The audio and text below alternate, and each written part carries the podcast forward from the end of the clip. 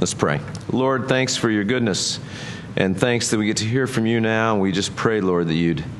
Um, that just bless our time and bless your word and uh, just have your way with us, Lord. Please guide us and lead us in Jesus' name. Amen. Amen. So if you would open up to Colossians chapter 3.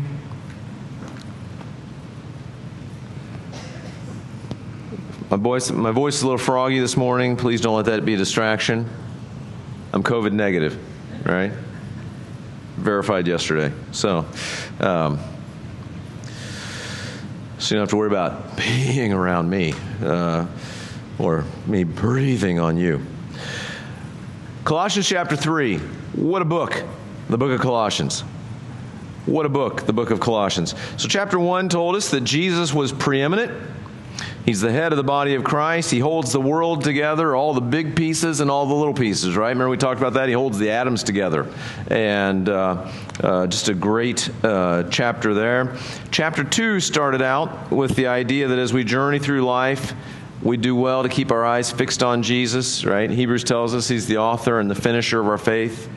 And so, um, as we're as we have our eyes fixed on Jesus because He's preeminent, uh, we got to be careful not to be distracted. Paul used the words interestingly, deceived or cheated. Those things that distract us from walking uh, on the right path with our eyes fixed on Jesus, those things deceive us, they cheat us. The philosophy, persuasive words, wisdom of man, all of that kind of stuff. And then chapter 2 finished with examples of circumcision and baptism to point out that Jesus uh, did all the work for us to have fellowship with him. Jesus did all the work for us to have fellowship with him. And so, um, therefore, that brings us to today. We're not living like we're doing some kind of religious duty. We're living as a result of the fellowship we have with Him. And so, chapter 3 sort of transitions a little bit into uh, sort of some practical Christian living. Raise your hand if you'd like to hear about some practical Christian living. Very good. Me too. So, chapter 3, verse 1. If then you were raised with Christ, seek those things which are above, where Christ is, sitting at the right hand of God. And so there's a lot in these in this verse. So uh, let me start out first by saying uh, where he says, "If then, if then you were raised with Christ." The really "if then" should be translated more like "since." So since you've been raised with Christ, it's kind of one of those therefore words. We've talked about sort of the therefore words. Um, uh, in, the, in particularly in Paul's letters. And so, since we've been raised with Christ, what should we do? We should seek those things which are above, where Christ is. And so the idea is since we were raised with Christ, that takes us back. I have to bring us back to two weeks ago because David Markey was here last week. So since we were raised with Christ is a reference to chapter 2, the discussion about baptism, right?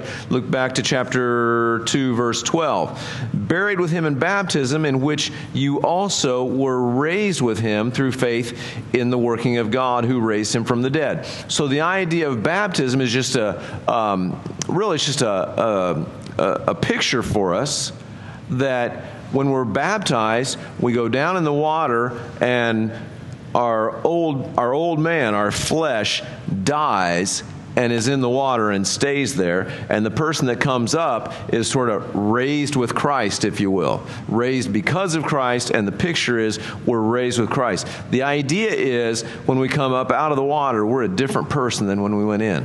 Does that make sense? Right? Second Corinthians tells us that uh, if anyone's in Christ, he's a new creation. The old is past, behold, all things have become new. Flip back to the left, Romans chapter 6. In the context of baptism and walking a new life.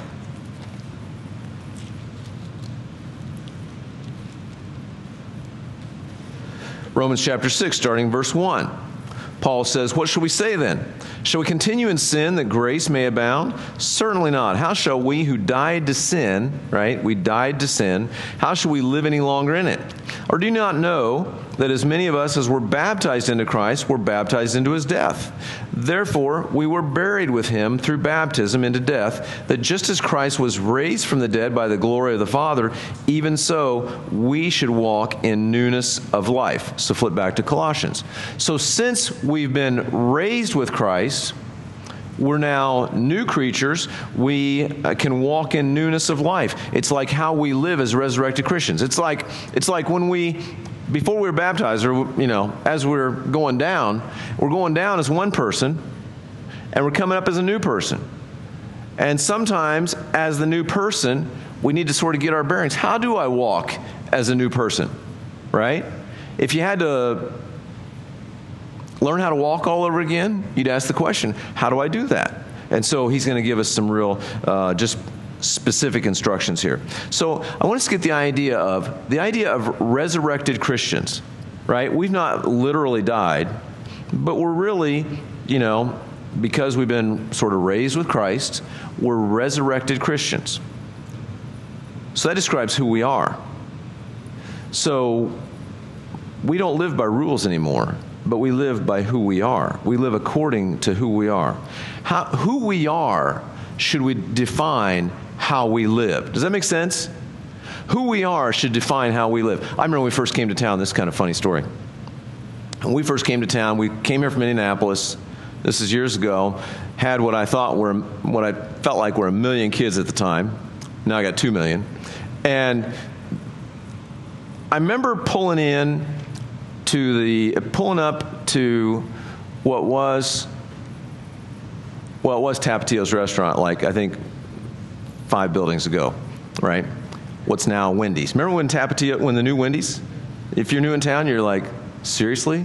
Yeah. So we pulled up the curb, and there was just a little bit too much energy in the car. You know what I mean? Anybody ever had a million kids? You know what too much energy in the car means? And I remember I turned around and I said, this is a small town. My job, kind of uh, honestly, is going to put me in a sort of a visible position with a sort of a cross section of the community. We're going to engage in the community. We got a million kids, and so it's like we're not obscure, right? And so you're Murphys. I remember saying this. You're Murphys. I want you to act like Murphys. And all a million of them said, That's what we're doing, right? no, no, no. We're going to redefine what it means to be a Murphy. And so, you know, we all marched orderly into the restaurant, acting like that's how we always do, right? And so, who we are defines how we live, does it not? You think about it. Just in the simple, not even apart from the from the biblical uh, connotations, who we are defines how we live in so many ways. So many ways. Probably, honestly, way more than we realize.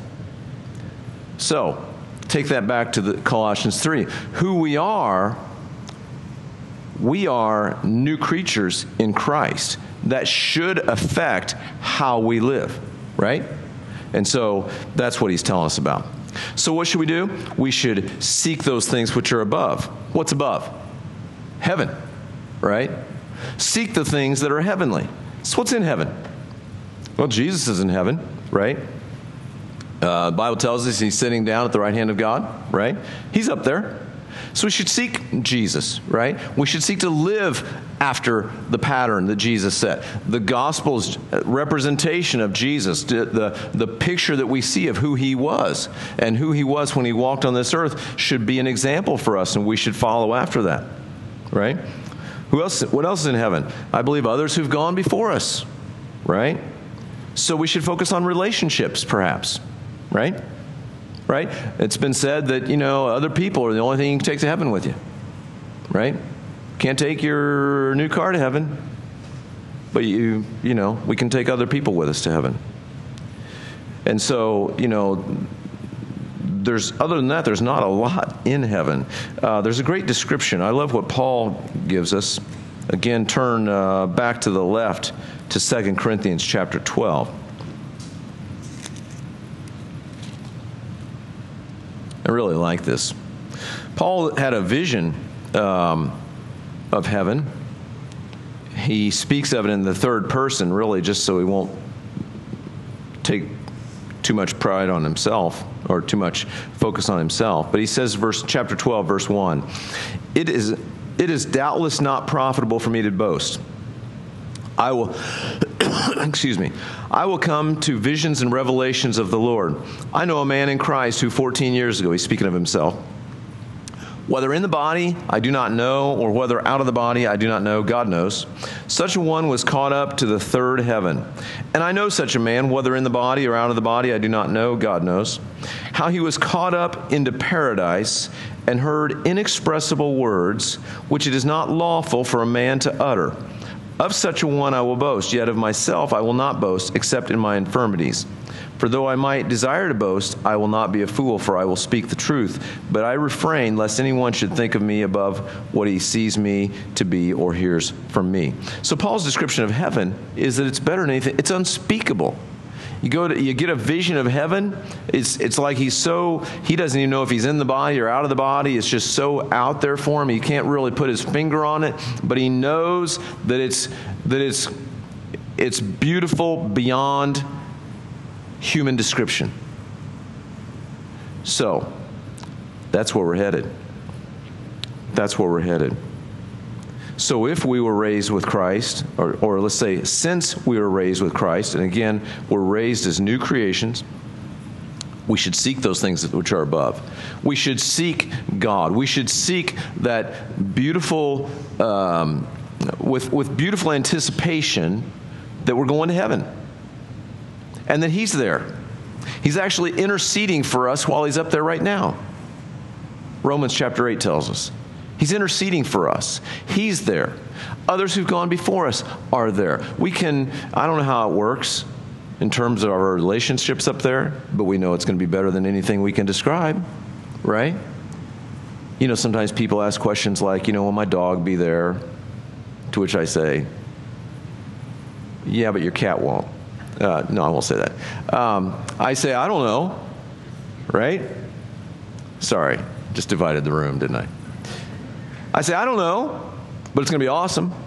You know, Jesus says, gives us a little quip about, he says, there'll never, there won't be marriage in heaven. And you might say, oh, that's, you know, I want to be with my wife for eternity. Somehow it'll be awesome. It'll be awesome, more awesome than we can imagine. And so we can accept that. We can look forward to that.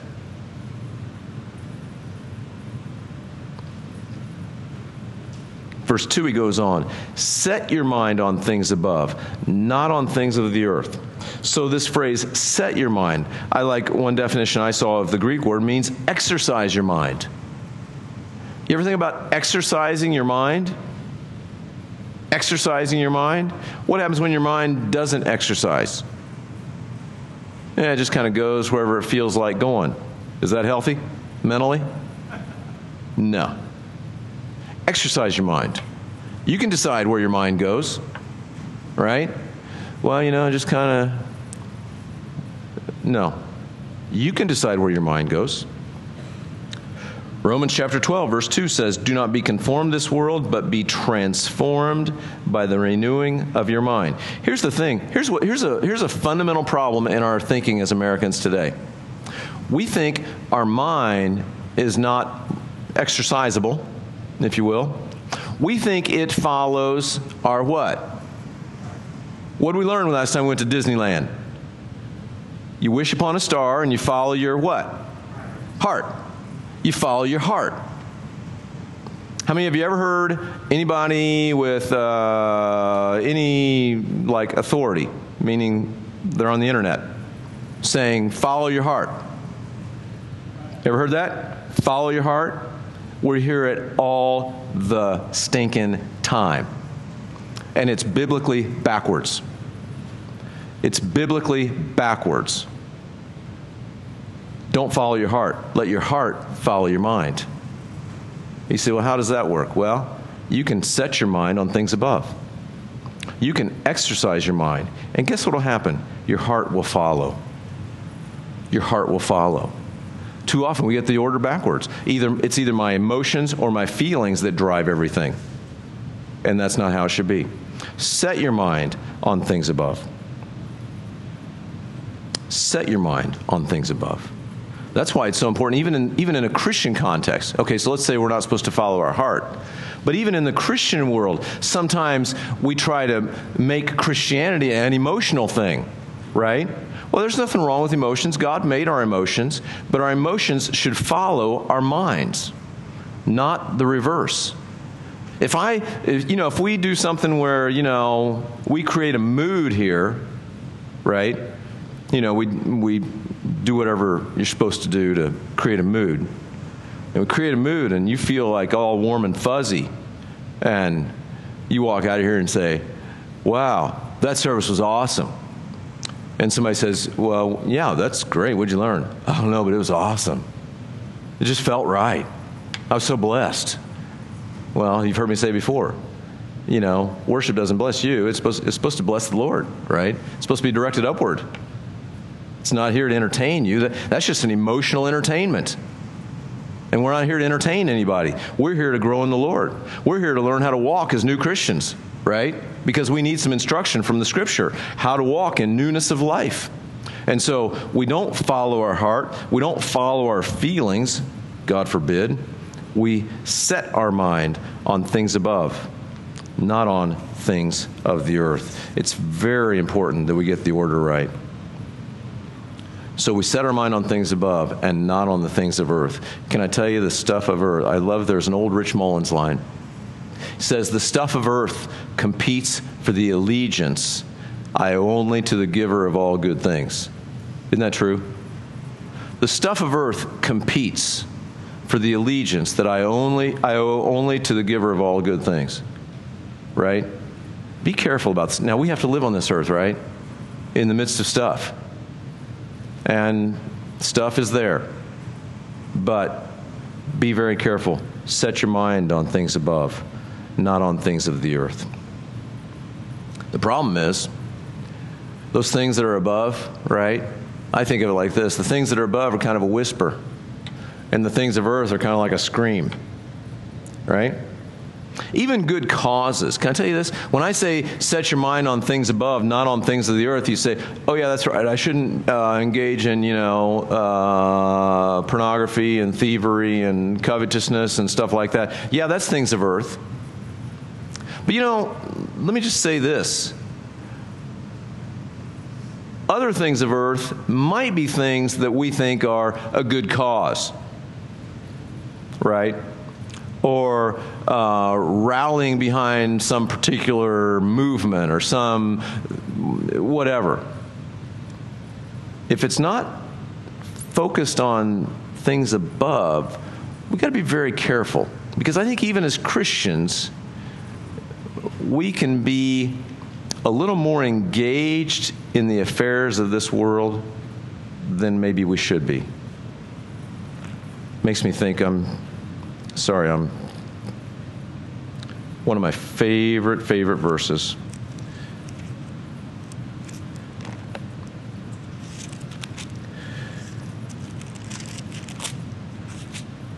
Bear with me.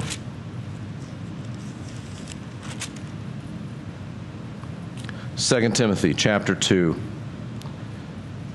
verse 3 and 4. I love this. You therefore must endure hardship as a good soldier of Jesus Christ. No one engaged in warfare entangles himself with the affairs of this life so that he may please him who enlisted him as a soldier. I love that word picture. Can you imagine being in active combat? Right? Let's say you're in the Middle East or you know wherever and you're in active combat, right? And you look over your and you know shells are flying and i make no light of this. I've never been in active combat. But shells are flying and you know whatever it's uh, would you be focused? You'd be focused right? Would you look at your buddy and like talk about the football game or the stock market? No way. No way. No soldier in active duty. By the way as new creation christians should we be in active duty? Yeah we're in active duty no soldier in active duty entangles himself. Please catch that word. Entangles himself from 2 Timothy. Entangles himself with the affairs of this life. Do we have to live in this life? Yes, we have to live in this life. But we don't entangle ourselves in this life.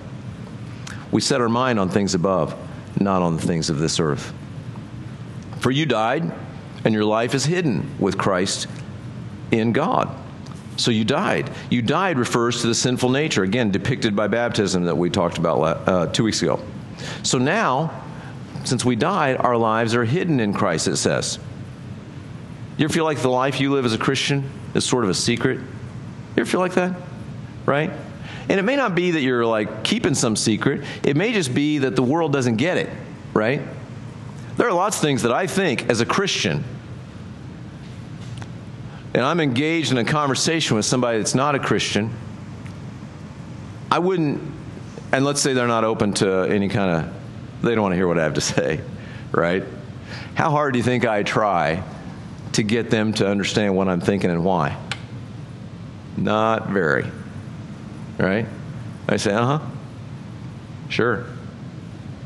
Because my life is hidden. Right? I'm a pilgrim in this world. I'm passing through. I don't want my feet to be anchored too tightly to this world because I'm looking for something way better. My sights are set way better as Paul described. I don't want to be too anchored in here in this world. Does that make sense? And so, you know, and I see, honestly, I see the way uh, people's mindsets have changed over the last couple well maybe they were always that way. Maybe they've been exposed. I don't know. But there's the people's mindsets over the last couple of years.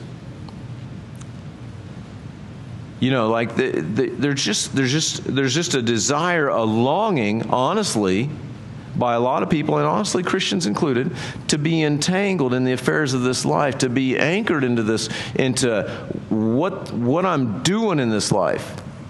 And I want to be, I want to see my life as a pilgrim. This life is a camping trip, right? When you go on a camping trip, what do you sleep in? A tent. Why? Because you're going to pack it up the next day and go. You don't go to the campsite and buy a piece of real estate, build a house on it, right? You, pit, you pitch a tent. So our lives are hidden with Christ in God. And then he says, he goes on, this is a little bit tangential for Paul. When Christ, who is our life, appears, then you also will appear with him in glory. I believe this is a reference to the second coming of Christ. And depending on your, again, your end times view, my, my feeling is that when the, uh, or the way I read it, I should say, is when Christ is who our life appears, that's in his second coming. So, uh, again, as we talked before, rapture the church, and then seven years later, after the Great Tribulation, Jesus Christ comes back with his church. If that's how it plays out, when Christ, who is our life, appears, then you'll also appear with him in glory. There's probably a reference uh, to that. But then he comes back to sort of the things on earth and things above. He says, Therefore, verse 5. Now we get into some therefores. Ready? Therefore, put to death your members which are present on the earth fornication, uncleanness, passion, evil desires, and covetousness, which is idolatry. I knew it sooner or later we'd get to the list of do's and don'ts, right? Sooner or later, you've been talking about grace, you've been talking about all that warm and fuzzy Jesus stuff. Sooner or later, you're going to get down to it and talk about the rules and the things that we can't do, and you're going to spoil our fun because, you know, things like fornication and uncleanness and passion and evil desire and covetousness, those things are fun. No, there's no baggage with those things, is there? It's just fun. It's just unbridled fun. Is that true? No. So, is this a list of rules? No. This is how I think of it. And I think it's how the Bible teaches it. Who we are as Christians, having been raised with Christ and now walking in newness of life, who we are as Christians, remember who we are defines how, what we do? Who we are is that we are sort of resurrected, new birth, new creature Christians having fellowship with God. Now, if we're going to have fellowship with God, that's a relation. Is that a religion or a quiz? Is that a religion or a relationship? Everybody. It's a relationship. If we're having fellowship with God, it's a relationship. Now, with any relationship, because we understand relationships because we have them on a human level. With any relationship, there are things that we can do that harm or help that relationship. Is that fair? Yes. And so there are some things that might harm our fellowship with God. I think of it like marriage, right? I mean, to me, the, the biblical parallel of an earthly relationship that reflects our relationship with God is a human marriage, right?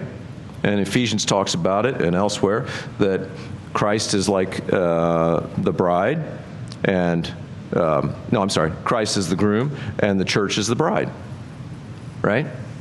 And so it's a reasonable parallel. So I think of my wife who's not here today because she's sick. You can pray for her but we don't have COVID in our house. Um, I love to have fellowship with her. Simple as that. We are each other's hobby. Simple as that. I love to hang out with her. Simple as that. So there are some things that I might do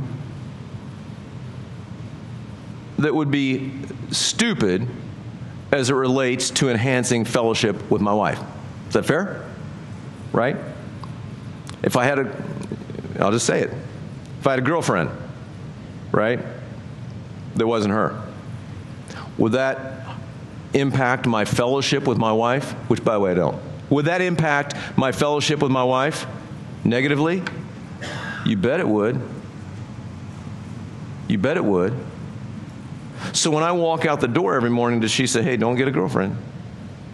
Does she say it like that? Like it's a list of do's and don'ts like that? No, she doesn't. We just enjoy it. She doesn't have to. She doesn't have to. She doesn't have to because we have fellowship. I love hanging out with her. I don't want to do anything. When I do something stupid, less stupid than that, but when I do something stupid or say something stupid, man, you know what I'm talking about? When I I like what one man said. I just got to say it. I like what one man said. He said, uh, he's talking about his wife had sort of this sentimental um, experience, and he said, for once she was crying and it wasn't my fault, right? I like that. I like that. So, when I do something stupid or say something stupid, it breaks my heart. You get that? when I realized that I just said something stupid, I said something stupid yesterday. And I was like, oh, you idiot. Right? So it happens all the time. But the goal is not adhering to all the rules, the goal is enhanced fellowship with my wife. And while I'm thinking about it, let me just tell you this as it relates to how we approach our Christian experience. I remember back in the day, this is a long time ago. I used to think that, uh, and I used to say this to people. I hope they forgot. I used to say, you know, the way I look at it, marriage is like a bank account, right? Maybe you guys have thought like this. You know, you buy flowers, that's like a deposit, right? Like you buy flowers, it's like, we'll say that's, 50, that's worth $50 into the marriage account, right? You play golf, that's like we'll say a $30 withdrawal, right? You play golf, you're walking out the door and the kids are screaming, and you say, See ya. That's like a $50 withdrawal, right? And I used to think, you know, all you got to do is maintain a positive balance and not overdraw too much, and you're good. Right? You think my wife liked that theory? No. I remember, I remember my pastor up there in Indianapolis, he said, one time, he said, Scott, you know that's not biblical. I'm like, really? No, it's not biblical. It's about fellowship. It's not about deposits and withdrawals. That's religion. And let's not approach God that way, right? So that's when we approach God like, you know, my good outweighs my bad. Honestly, uh, I was talking to a guy this week. He grew up in a certain denomination that's all about um, uh, all about rules. I will say it. And my heart broke for this guy because his, you know, his theology for many years has kind of been, you know, well, I hope my good outweighs my bad, and when I, you know, and I believe in Jesus and He died for my sins, and when I, you know, when my time is up, I hope my, I hope I'm close enough that basically His grace can cover the rest. My heart broke for that man because there is nothing in Scripture, particularly the New Testament, there's nothing in Scripture that leads us to that conclusion if we take an honest look at the Scripture. The Scripture is there's nothing I can do. There, I, am, I am just as much a sinner as the worst sinner on earth. Paul himself called himself the chief of sinners. And therefore, I need God's grace. And God's grace covers it all. And as a result, now I walk in newness of life. Now I have fellowship with God. And as a result of my fellowship with God, I want to maintain healthy fellowship with God. And so, as a guy who's walking in newness of life, wanting to maintain healthy fellowship with God, I think I'm going to stay away from fornication, uncleanness, passion, evil desire, and covetousness, which is idolatry. It just totally makes sense, right? So keep in mind who we are. We're Christians, walking in newness of life, having fellowship with God. Keep in mind where we are going. We're going to heaven, so therefore we should set our, set our mind on things above, not on things of the earth. Paul says in uh, Romans chapter 6, another uh, verse, says, Reckon yourselves to be dead indeed to sin, but alive to God in Christ Jesus our Lord. The word reckon there means take an inventory. You ever in, in a relationship, every once in a while, you need to take an inventory? Sometimes Tracy and I, because we have fellowship, we love being together, sometimes we just need to sit down, sometimes we need to go away and take an inventory. That's healthy that's healthy. Sometimes uh, we just need to know that uh, not only did Jesus die for us, but he freed us from the power of sin, and so we don't need to indulge our sinful flesh.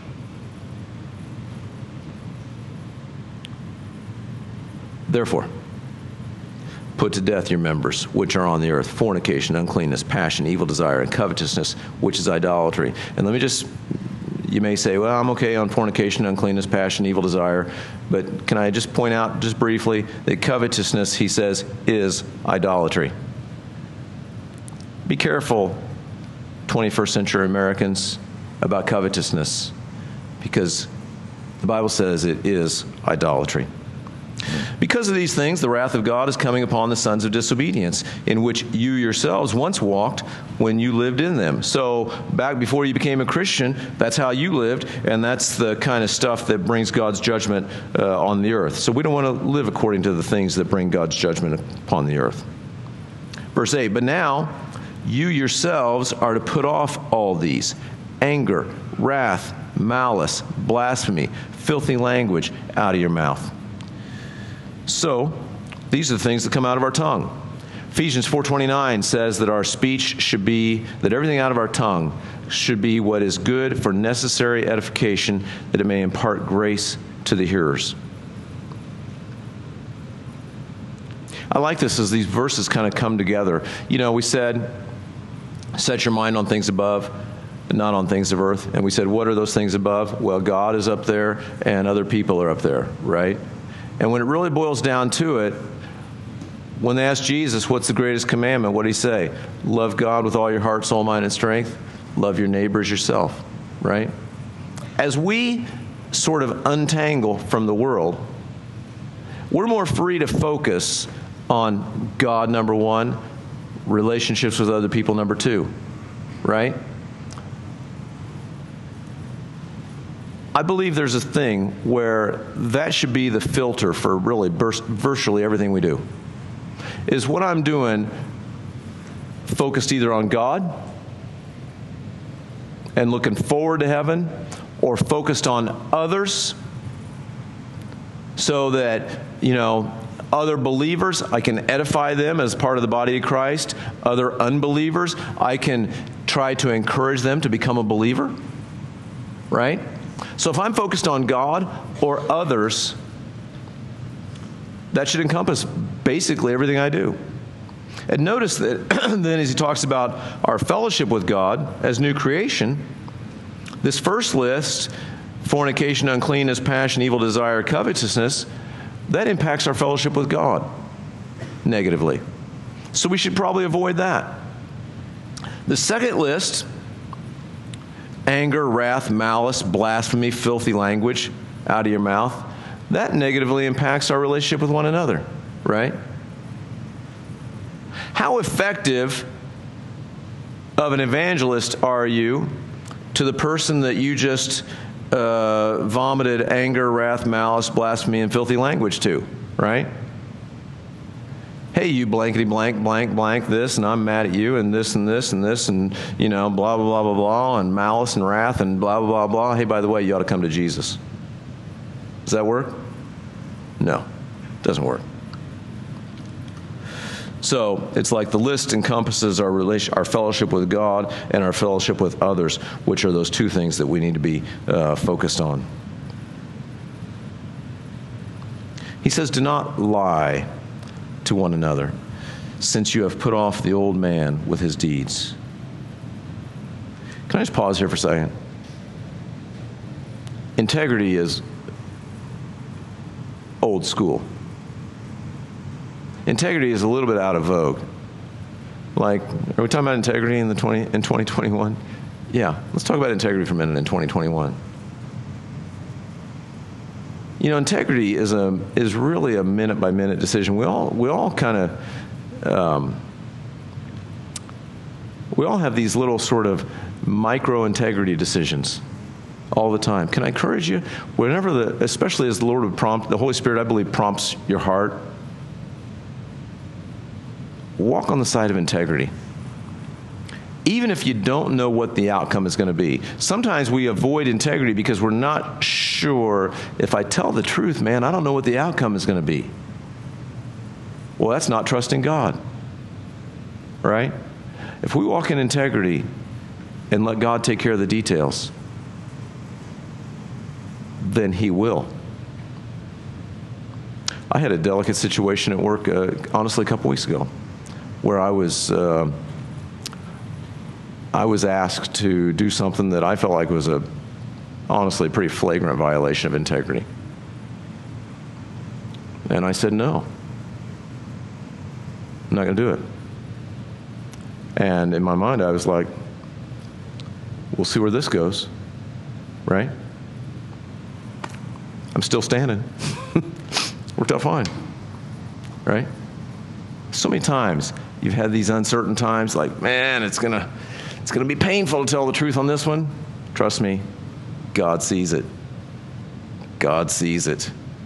God sees it. And let me just tell you, just in terms of your relationships with one another, if I'm interacting with uh, with a person if if we don't have integrity as a as a as sort of a foundational pillar of that relationship, there's not going to be much relationship. Integrity is the backbone, really, of all relationships, whether you're a Christian or not. I mean, honestly, we don't have to have. To, I, I have I have fellowship with people that aren't uh, common faith with me, and I can have a, a relationship of sorts with people that I don't agree with but I can't really have a relationship with somebody that that relationship doesn't have integrity as its as its baseline. Does that make sense? It's critical. It's critical. He says, "Do not lie to one another." Why? Because you put off the old man and his deeds. The old man is in the water. The old man that wants to be involved in all that stuff, lying and, and wrath, anger, malice, blasphemy, filthy language, as well as fornication, passion, evil desire, and all that, that man is in the water. We don't have to walk in that anymore because Jesus' death and resurrection took care of it for us. And all this is since because we put off the old man. And not only we put off the old man and all of his deeds, we put on the new man who is renewed in knowledge according to the image of him who created him. I love this. So, literally, it's like putting off your clothes, putting off the dirty clothes, and putting on the clean clothes, right? Now, how often do we have to do that? All the time. You put off the dirty clothes, you put on the clean clothes.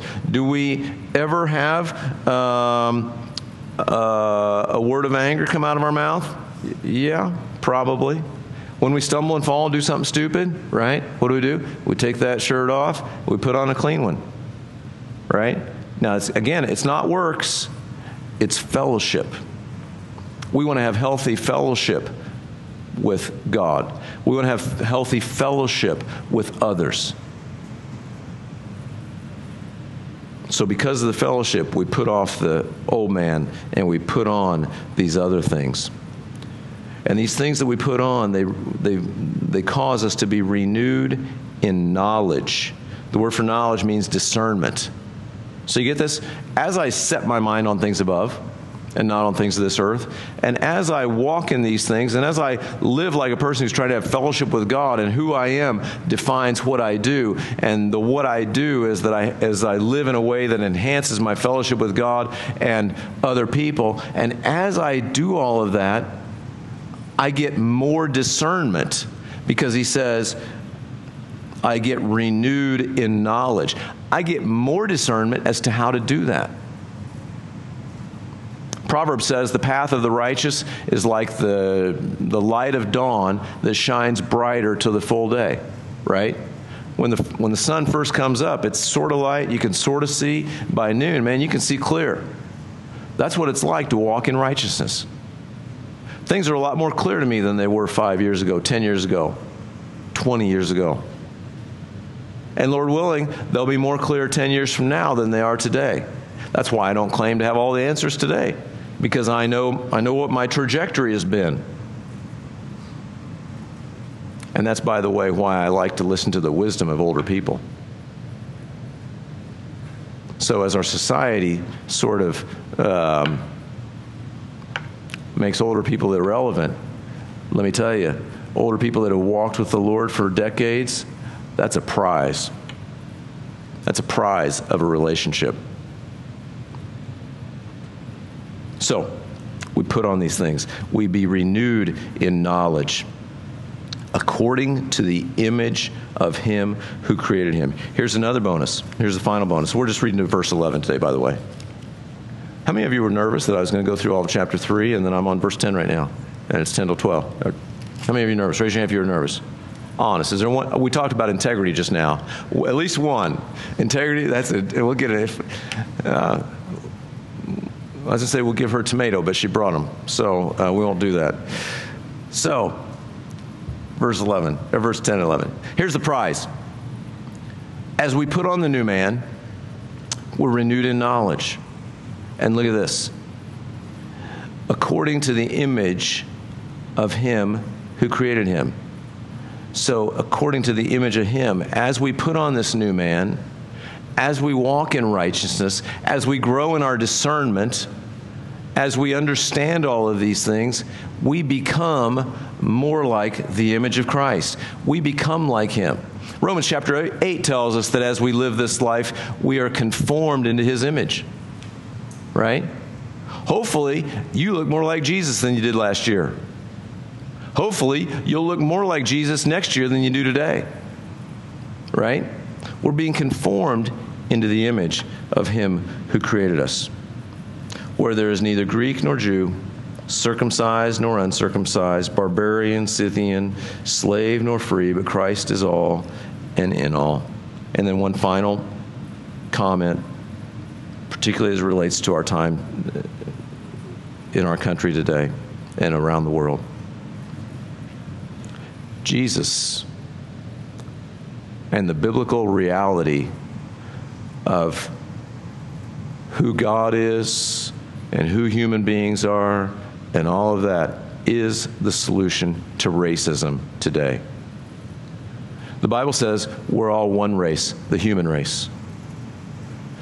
Paul, when he's talking to I believe the Jewish leaders refers to one blood. We are one blood. We're one blood. But see, part of the problem is we've all grown up in an evolutionary minded culture. I'll just say it. We've all grown up with an evolutionary worldview from our educational system. And so it would stand to be a logical corollary there that, you know, if, if we're all evolved, then we're all sort of evolution in motion, and so some of us might be a little more involved, more evolved than others, and that's why some people are superior and some people are inferior, and that is a lie from the pit of hell. That is a lie from the pit of hell. And you know, my heart breaks for racism. I don't fully understand all the manifestations of it, but I know that Jesus died for every single human being that has ever lived, regardless of whatever defines that person. There's neither Greek nor Jew, circumcised nor uncircumcised, barbarian, Scythian, slave nor free, but Christ is all and in all. So, please don't forget what Jesus has done and continues to do for us.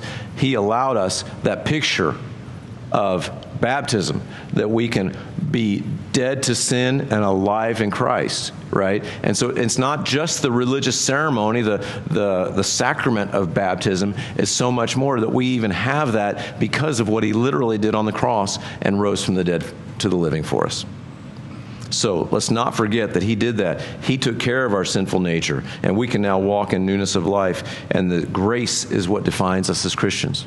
We didn't deserve any of that. Don't forget where we're going when we die as Christians. And as a result of that, our feet should be sort of planted on the ground, but not anchored on the ground. Does that make sense? You know, I love the picture you've heard me say before Romans chapter 12. I'm sorry, Hebrews chapter 12 says, Let us run with endurance the race that is set before us.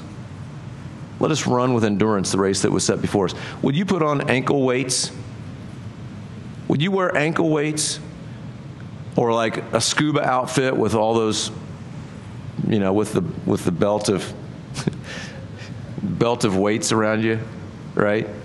If you were gonna, it, the Olympics are on right now. Any of those people wearing? I haven't watched all the running because running's boring, but I, I haven't watched the running. Do, are any of them wearing ankle weights? No, nobody does. Let us run with endurance the race that is set before us. Ankle weights are those things when we're a little too attached to the world, we're a little too entangled in the world. Let's be careful. And let's realize that we have fellowship with God, that He made it all available. And so we can focus on Him and we can focus on other human beings, all to edify the body of Christ, all to um, preach the good news to fulfill the Great Commission in whatever way He has called us to do that. And that's a good life. Let's pray. Lord, we do thank you for the instruction in your word, that you're so good to us, that you've done everything, all the work for us to be set apart from our old nature, to walk in newness of life. You've made it possible. And Lord, we're, we're blown away that you would desire to have fellowship with us, but we're thankful that you do. And so, Lord, help us to avoid these things that hinder our fellowship with you or with each other. Help us to walk in newness of life. Help us to set our mind on things above, not on things of this earth. And help us to run that race with endurance. All for your glory. In Jesus' name. Amen. Amen. Everybody have an awesome, awesome week.